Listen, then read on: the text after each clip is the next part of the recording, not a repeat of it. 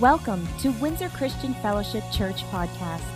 Our church vision is to win generations to Christ, connect them to His master plan, empower them to succeed, and grow the kingdom of God. For other podcast resources or more information about Windsor Christian Fellowship, please visit us at www.wcf.ca.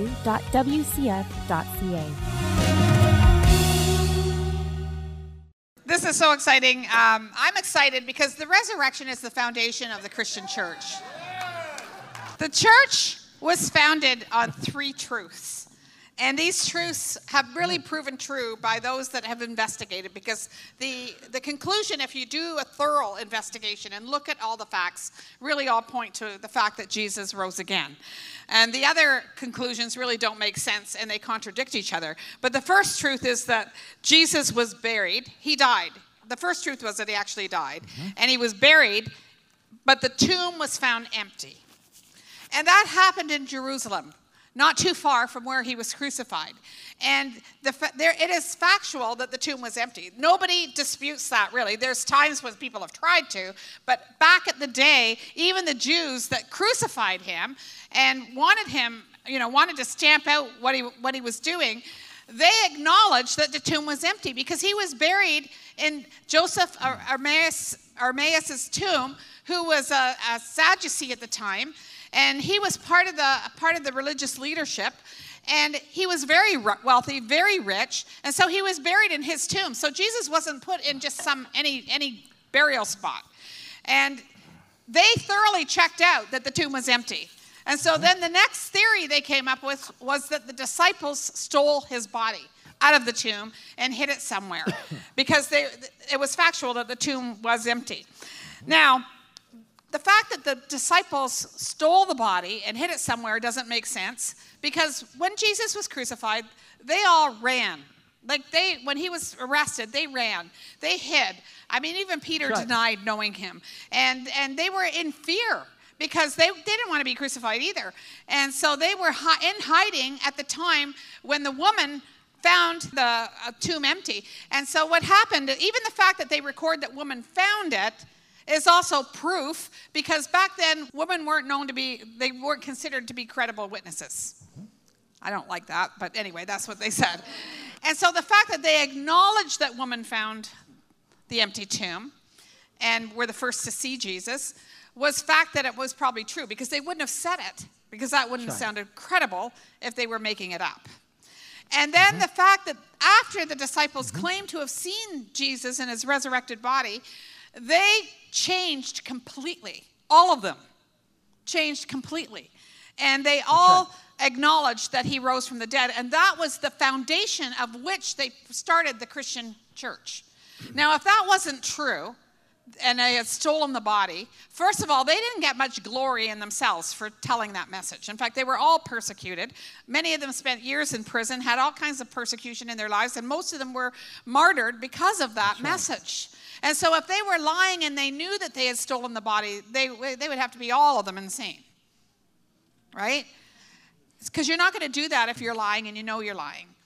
And so then the other theory is that they all believed it. They all hallucinated. And that doesn't make sense either, because when someone hallucinates, it's not usually in groups. It's usually an individual. In fact, if you talk to psychiatrists, it's never in groups. And so, they acknowledged eating with him, talking with him. They acknowledged all kinds of things. And so that was that's why it doesn't make sense. All of them were willing to lay down their lives for the fact that they saw Jesus after he died. They saw his resurrected body, and it gave them such excitement, such joy, and such hope that they knew the message that he had shared with them about eternal life was true, because he conquered death, he conquered hell, he conquered the grave, and he gave hope to a lost and dying world, and they knew that they had to go and tell the world that message. Even doubting Thomas, we all call him Doubting Thomas, who actually touched his body after he rose from the dead, later on went into India and founded the Christian church there, and ended up being, they believe he was martyred for his faith. And so every one of them, totally sold out to the message. Not to mention that there were many others, like the Apostle Paul, who was on his, on a mission to wipe out the church, to wipe out the myth, so-called myth, that Jesus rose from the dead, until he saw Jesus himself and then converted and ended up, proclaiming the gospel. And he didn't get any benefits for that in this world.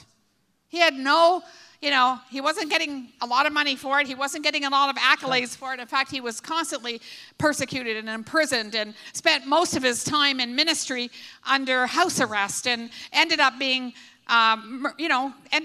murdered for his beliefs. So you knew he must have seen Jesus. So that many people, that's right, having seen the resurrected Christ is proof in itself. And there's much historical documentation on this. And so we have to know that the faith that we have, and the fact that there are several billion Christians on the earth, see, God knew what he was doing. He had a plan. That's right. And the good news is, because he rose again, we too will rise again. We too will experience eternal life. And that's the message that he has if we are in Christ. But what does this all mean to you and I today when the Lamb of God, the Bible says, John the Baptist looked and saw in the Spirit, and he saw Jesus, and he said, behold, the Lamb of God who takes away the sins of the world. And then we could see that Lamb at the time of the Passover, which was when the crucifixion took place. Pilate says, I find no fault in him. And how many know, if you understand the Jewish history and you understand the significance, that the lamb that they were going to use had to have no blemishes, come on, no defects of any kind inside the lamb. And so when Pilate inspected him and said, listen, I don't find any fault, and you'll find that 3 times in the writings of John that it is there, because the Son of God took as my substitute and your substitute 2,000 years ago. In 2004, there was an amazing movie on from one of my favorite actors out there, Denzel Washington. And if anybody's seen Denzel, he was just in Fences a few months ago, and we saw that movie. This guy is an incredible actor out there, but he played a true story actually out there called Man on Fire, and it shares about a kidnapping that took place in a very wealthy family's home of their little 9-year-old daughter, and I'll just use her name was Lupina. They called her Pina. And she was on her way with Denzel, who was now the bodyguard, a former CIA director, and we see him going there with her to the piano lessons, and he picked it up. There was 2 cops that were corrupt, and then there was 4 other kidnappers that actually came in, and they were trying to take the little girl. Well, he shot and killed 4 of them, but they still got away with little Pina. And so I'm not going to have time to develop the whole movie. It's an incredible movie, but at the end, they find out that the little girl's alive. And the only way that they will settle is if he gave his life, if he would turn himself in for the little girl. And he really cared about this little girl, really loved this little girl, and felt that he had failed her. Even though he was shot and even though he was wounded, he felt he had failed her. So he went, and there's a scene on a bridge where the mother's over on the one side, and we see the drug dealers, the lords on the other side over there, and then they bring the little girl, okay, and she walks and sees Creasy, and he gives her a hug. And then she goes and she's set free, and this one has to die. In the same respect, picture this here. Just picture this here. He died for that little girl that he loved. But Jesus Christ, he died for the entire human race. And he took the curse, he took the hatred, he took the bondage, he took the fears, he took the insecurities, he took the self-hatred, he took the shame, he took everything on himself. And the Bible says he became an offering of sin for you and I, that you and I could be made the righteousness of God. Not only did Creasy, did we see that little girl is now free to be back with her mom, free to be restored. But listen, the whole human race today is restored, and Jesus gave us the gospel, which is good news, that you don't have to stay in the body bondages. You don't have to stay in the fear. You don't have to stay in the hatred. You can be set free today. As a matter of fact, the Bible teaches you and I that we are called to understand our inheritance, His power, His might, that you and I are the feet of Jesus today. You and I are called the body of Christ today. We're His spokesman. We're His mouth. We are His sons. We are His daughter. The resurrection brought us in to a place of right relationship with Jesus Christ, not just to forgive you of your sins, but to make you righteous, as clean as Adam was in the garden before he ever fell. God restored us back, and many people walk with their heads down today, but you don't have to walk with your head down any longer.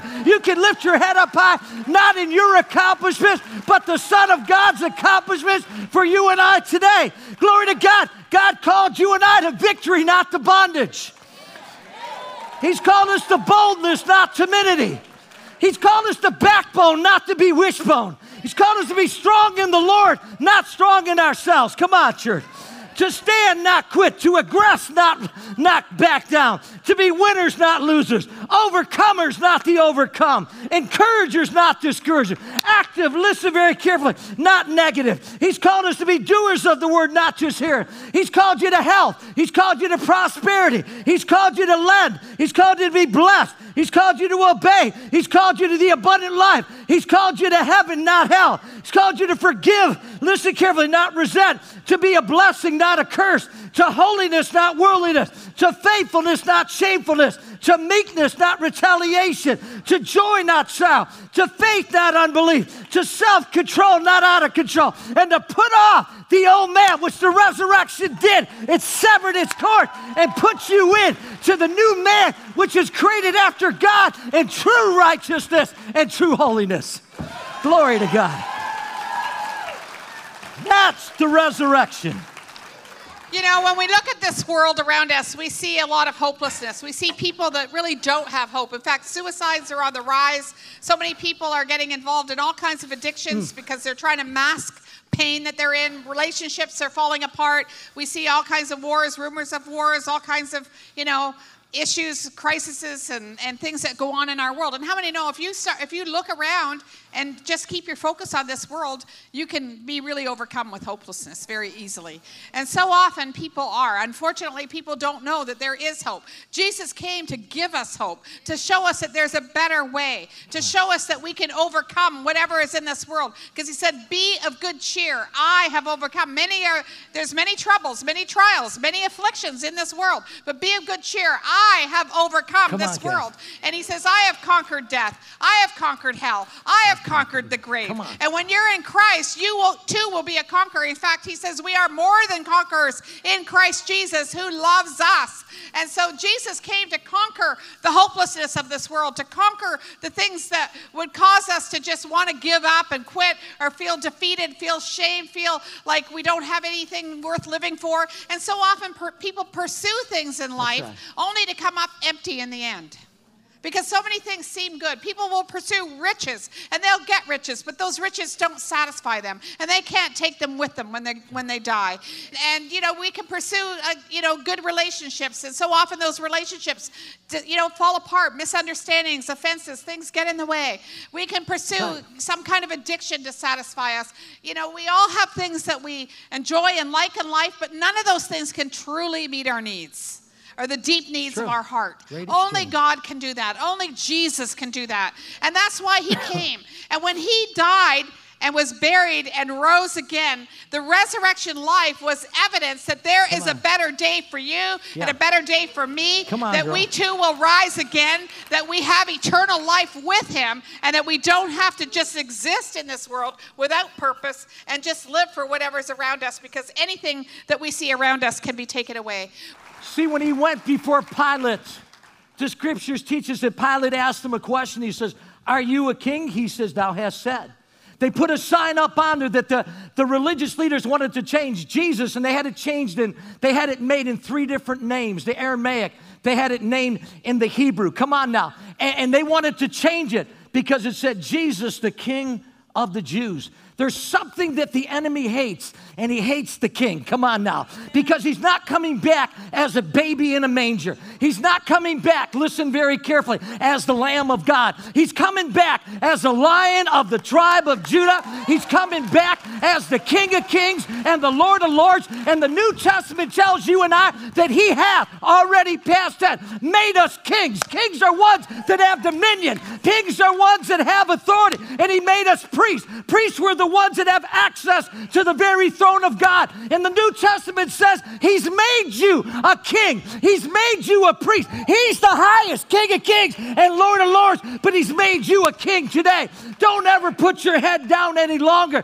You have royalty in your DNA. You have the very blood of the Son of God on the inside of you, and the enemy wants to do everything he can to confuse your mind, to confuse the gospel, because he rose from the dead to bring the kingly anointing and the priestly anointing to your life and mine. Glory to God. You know, sometimes when you look at the world leaders that are in power today, it can be kind of scary. You know, when you think of the world leaders that are in power, I'll say it again, the world leaders that are in power today, some of them are very powerful and they're very scary. And I'm not naming names. I'm not going to get into anything to do with politics, but it is important who's in leadership. It is important because they determine really a lot of what your life will be like. They will often determine the economy. They will determine healthcare. They will determine whether we go to war or not. They will determine many, many things that influence and affect our quality of life. And that's why people are so passionate about politics, because they know whoever's in power, what they do affects you. That's right. It affects your life. It affects your country, your nation, and the world. And so it's important who rules. Is very important. And we live in a fallen world. And unfortunately, because of that, there are so many rulers in our world that are not good. And they really don't have good motives. And because of that, we see all kinds of problems and all kinds of stuff going on.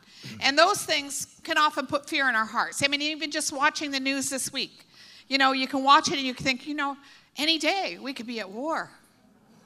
Any day. And in fact, there is some of that that's already happening. There is some of our Canadian troops and American troops are at war, but you know there's things that could happen though that could drastically change our quality of life in an instant, and that can cause us to feel fearful and feel uncertain and wonder. And yet God says that He, Jesus, will rule and reign on this earth. That's right. But not only that, he also says that we are in Christ Jesus, right, and we are seated with him in the heavenly places in Christ Jesus at the right hand of the Father. And when we see ourselves seated with him, we can rule and reign in our lives. We have authority in our lives to walk as overcomers, but not overcomers in the sense sometimes that we think that we're just going to live a perfect life and nothing ever is going to happen to us. As much as we're going to overcome whatever comes our way. And those things will not be able to take us out. They won't be able to destroy us. And we will be able to walk in victory. And we will be able to walk as conquerors. We are more than conquerors in Christ Jesus. That's what the Word of God says. Right. And so we can walk in as conquerors in Christ. But Jesus is coming back, and he's going to establish a new heaven and a new earth. Come on, girl. And this earth will be taken away. There will be a judgment coming on this earth. And anyone that's not in Christ will be judged. That's what the Bible says. They will be judged. But in Christ, we've already been judged as righteous and holy. And not because of what we do, but because of what he's done, and because we have faith in the only Son of God, the begotten of the Father. And because of him, we can be alive in him and inherit the eternal life, because he took our sin. That's right. He took and forgave us so that we could forgive others, so that we could be a light in the darkness. And we need to be that light. You know, so often when people decide that they're not going to believe in God, whether they're an agnostic or an atheist or whatever, they often do that or determine that because maybe they've had bad experiences with Christians. You know, have you ever as a parent had your kids do things that kind of embarrass you? Anybody here that's a parent ever had a child do something? Raise your hands if you've ever had a child do something that embarrassed you. And I embarrassed my parents. And you hoped and prayed that people wouldn't judge you based on the behavior of your children. How many can relate to that? And yet so many people judge Jesus, judge his character on sometimes the behavior of his children, because his children aren't perfect yet, just like yours were. Right. And so, you know, we have to look at him, not at people. Though you know, all my years of being a Christian, I've seen many Christians, not all, but some Christians, I should say some Christians, that if I was to base my faith on what they showed me about God, I wouldn't be a Christian. I think we all met some of those people. But then there's many that exemplify Christ. And I thank God for that. We can always find the few that don't and use that as an excuse. And the real bottom line, Jesus said, of why he would be rejected is because he convicts us of sin. See, people don't want to deal with their sin. They want to be able to do what they want to do. They don't want accountability. And that's the real reason why most people reject Christ and reject even believing in God at all. That's right. Because there's accountability for what we do. And so what we have to understand, Jesus is coming back and he's going to establish a new earth. And he will reign as king of the new earth. That's right. He will be the ruler. He is the king.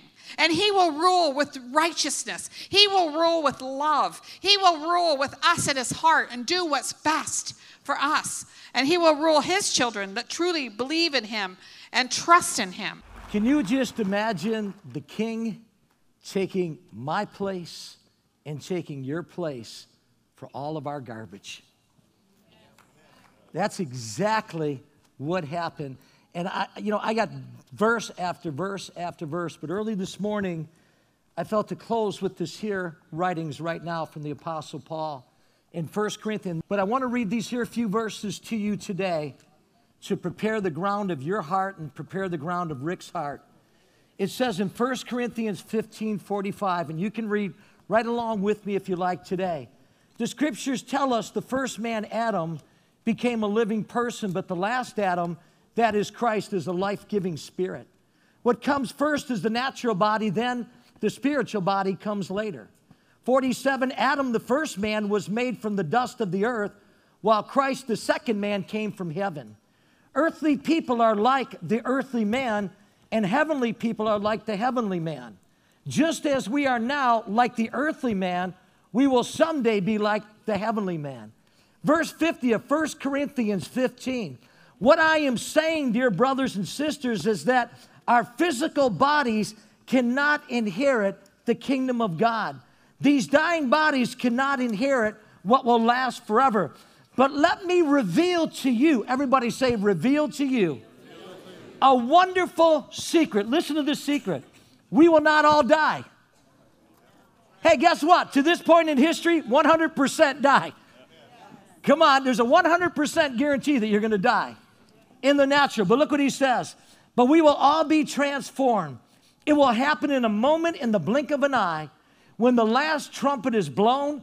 For when the trumpet sounds, those who have died will be raised to live forever, and we who are living will also be transformed, for our dying bodies must be transformed into bodies that will never die, and our mortal bodies must be transformed into immortal bodies. And then when our dying bodies have been transformed into bodies that will never die, the scripture will be fulfilled. Death is swallowed up in victory. Oh, death, where is your victory? Oh, death, where is your sting? For sin is the sting that results in death, and the law gives sin its power. But hang on. But thanks be to God who gives us victory over sin and death through our Lord Jesus Christ. Well, how many know he lives? You know, as we go into communion, if you don't have an element, just raise your hand. It's just, to me, this is one of the most important parts of the entire service, that the Son of God, on the last and the night in which he was betrayed.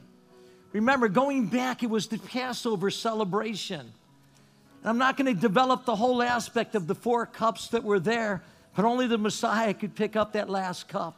And he took it that night, and others are looking as like, he is the Messiah.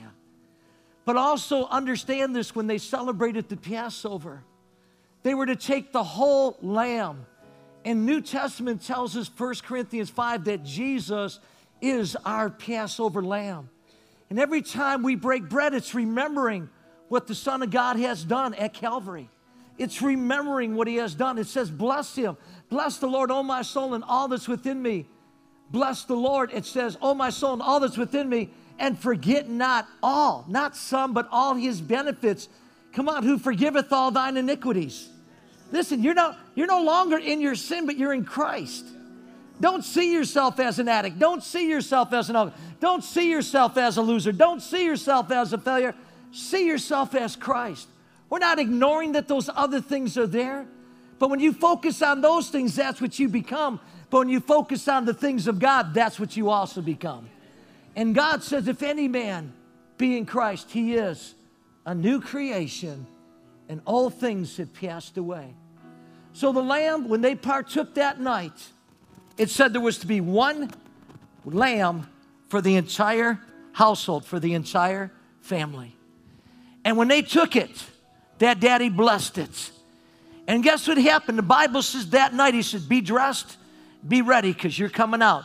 The death angel's going to come in, but it'll have no power over you. How many know hell has no grip over our lives any longer? How many know we're not apart from God, but the veil has been ripped that we're one with God? But let me tell you, as much as I believe that, I also believe in the healing of Christ. Because it tells us that 3.5 million slaves went out of Egypt that night. And there was not one sick one, not one feeble one, not one weak one amongst them. Come on now. You know what got them sick later on? What got them sick? They all came out healed when they started their whining and their murmuring and their discontentment and complaining. And what was the answer? God had to put a tree in the water of the bitter waters of Marah so that they could be delivered and free. What's the answer to you and I today? It's the cross of Jesus Christ, his death, burial, and resurrection. Let's all stand, Kathy. Glory to God. Thank you, Father. Father, we thank you for the broken body of Jesus Christ. Lord, we thank you that he laid down his life for us and rose again so that we could walk in freedom of life, that we could live for him and for his kingdom. So, Father, we thank you for your love for us. It was so great, so amazing. Lord, that you purchased our freedom so that we could walk with you and know you and rise again. So, Father, we take this bread with gratitude and thanksgiving in Jesus' name. We invoke it to the bodies now and command them restored on every front. We command it in the name of Jesus. Thank you, Father. Thank you, Father. Thank you for wholeness, wholeness, and soundness of mind.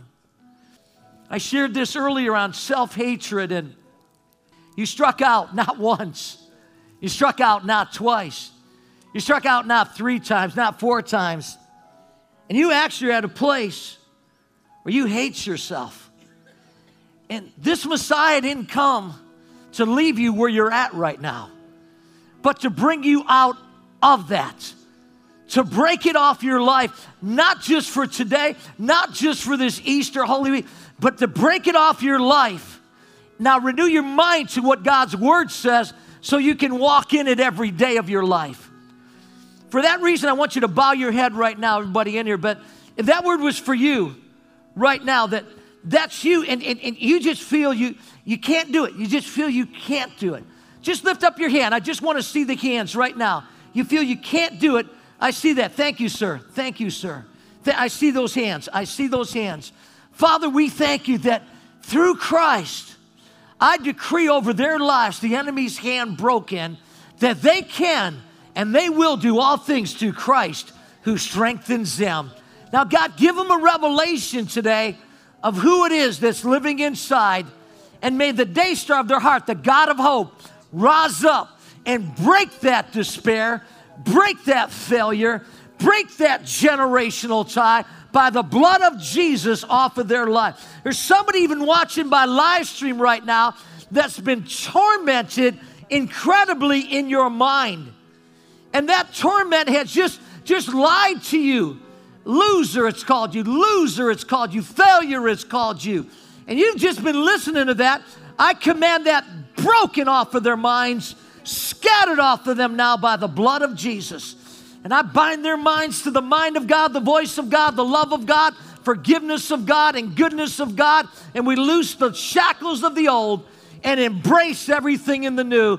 Let us partake of the cup of forgiveness, the cup of soundness of mind, and the cup that protects you, the cup that pleads over you, and the cup that's applied to your everyday life and the path that you're on. Let us partake of the cup now. Thank you, Father. Father, may this be a revelation today of the rescue of God, of the ransom of God, of the remission of sin of God. May it not just be a message, may it be a revelation that everyone's going to walk out of here different than the way they came in. Thank you for it today, Father. Thank you that the life preservers are all thrown out to everyone that had a donut today. Thank you, Father. Thank you, Father God. I know it's a crazy parallel, but God, thank you that we jump in it today. And we just thank you that you've rescued us from the law of sin and death. And now we're alive in Christ Jesus. You know, if you're here this morning and you've never received Jesus Christ as your personal Lord and Savior, you've heard a message today about how Christianity was founded and why, and about resurrection life. And we want to give you that invitation that you can be a part of the resurrection life of Jesus Christ by receiving him. Yeah. Come on. And if that's you this morning, we're going to ask our leaders to come on up here. And if that's you this morning and you want to receive Christ into your life, we want to invite you to come down and get prayer for that. Or maybe you're here and you just have another need that you want prayer for. We want to encourage you to come on down and get the prayer that you need for whatever is going on in your life at this time. The rest of you, happy Easter. Enjoy your families and friends today. And I hope you just get blessed in all that you do. Amen.